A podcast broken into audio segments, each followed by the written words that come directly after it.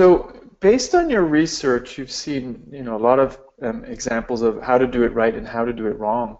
Some things worked, some things didn't work. Are there a, a couple of practical steps that organizations can take to to uh, manage this this uh, potential conflict between between the two entities, kind of the innovation side and the execution side? I think there are. Uh, these days, companies are trying to bring the lean startup process inside their own organizations, and they're being told to be more like a startup. And there's that's probably good advice uh, if it gets companies moving at a faster pace and thinking differently.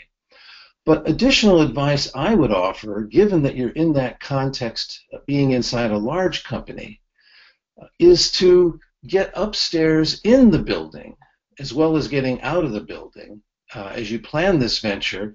And you're going to need to go upstairs in the building to identify uh, the resource conflicts you're likely to encounter and to get some of those guardrails or permissions so that within a certain range of activities you are free to do what you can outside the organization, perhaps using open innovation.